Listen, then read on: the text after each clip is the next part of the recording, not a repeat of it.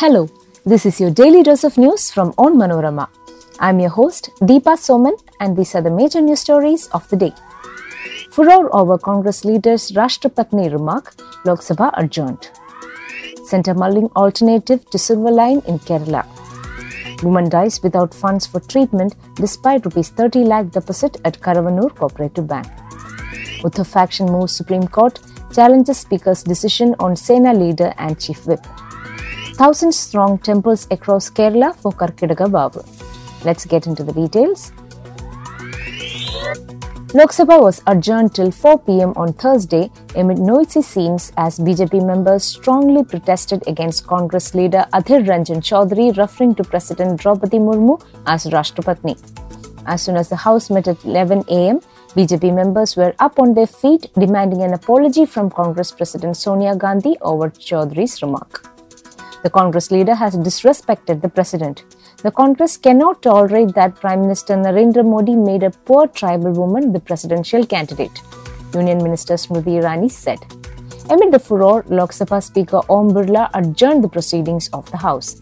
Similar scenes were witnessed when the House reassembled.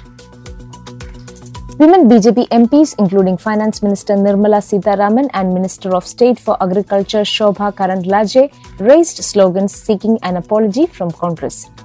It was a deliberate insult by the Congress leader and the party president should apologize to the country, Sitharaman said outside Parliament House. Chaudhary made the remark on Murmu while talking to the media during his party's protest over a host of issues. Later, the Congress leader told reporters outside Parliament that referring to Murmu as Rashtrapatni was a slip of tongue and accused the BJP of making a mountain out of a molehill over the issue. The central government is planning to come up with a new high speed rail project in Kerala as an alternative to the proposed K Rail program mooted by the LDF government. One of the recommendations is to run the trains at a speed of 130 km per hour through the state. Though the matter was mentioned by Railway Minister Ashwini Vaishnav earlier, the minister gave a clear message along these lines at a meeting with the delegation of Kerala BJP leaders on Wednesday. A discussion on the new plan will be held with the MPs from the state soon. 70 year old Karalam Tekinat Philomena died of an illness on Wednesday without getting the proper medical care despite having about rupees 30 lakh deposited in Karuvannur Cooperative Bank in Thrissur. All the money that her husband Devasi had earned from his 40 years of hard work in Mumbai was deposited at the bank, which did not give him the money despite several requests. Later, after her death, the bank was ready to pay a compensation of rupees 2 lakh to the family. Philomena needed medicines worth rupees 40,000 a day.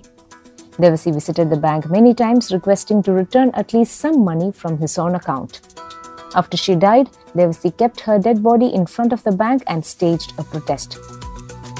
With a broken heart, he said, They shoot me away like a street dog when I ask them for my money to aid my wife's medical treatment. They did not release even a paisa. She died deprived of advanced medical treatment. Devasi, aged 80, still rides an auto rickshaw for a living, even as his life's earnings of rupees 30 lakh remain deposited in the bank. It is alleged that the bank fell into a crisis after the administrative committee led by the CPM misappropriated almost rupees 300 crore. Devasi had worked at a pharmaceutical company in Mumbai and his wife Philomena had worked as a nursing assistant with the government. This is reportedly the third death after depositors were unable to withdraw the money from the bank. After Philomena's son Dino and Devasi protested in front of the bank with Philomena's dead body, the bank officials decided to give the kin rupees 2 lakh. The police have charged a case against Devasi and a few Congress and BJP leaders for blocking the road and showing disrespect to a dead body. Philomena's funeral was held on Thursday at Mapranam Holy Cross Church. Before we move on, here is a quick reminder to check out Onmanorama's other podcasts, Wacky News and Newsbreak. Wacky News is a collection of the weirdest and strangest news from across the globe, and Newsbreak is a clutter free explainer of the major news stories of the week. Both programs are available on all podcast platforms. Now back to Daily News Dose.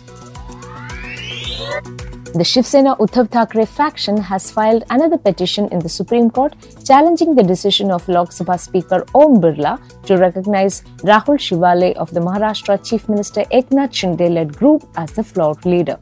A three judge bench of Chief Justice N.V. Ramana and Justices Krishna Murari and Hema Kohli is already scheduled to hear on August 1st a batch of petitions filed by the Thackeray faction in relation to several political developments in Maharashtra before the Election Commission with regard to claim over the party and its symbol and in Parliament.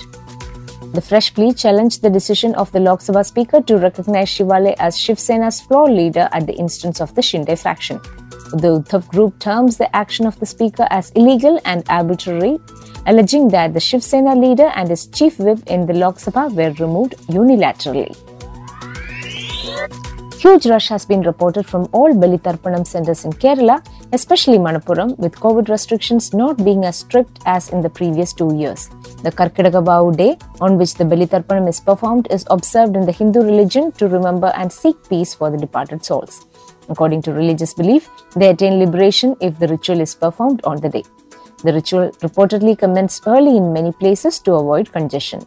Besides Balitarpanam, facilities were also made for offerings like Pitru Puja and Sayujya Puja. That brings us to the end of this episode. Be sure to come back tomorrow. As always, thanks for listening to Daily News Dose.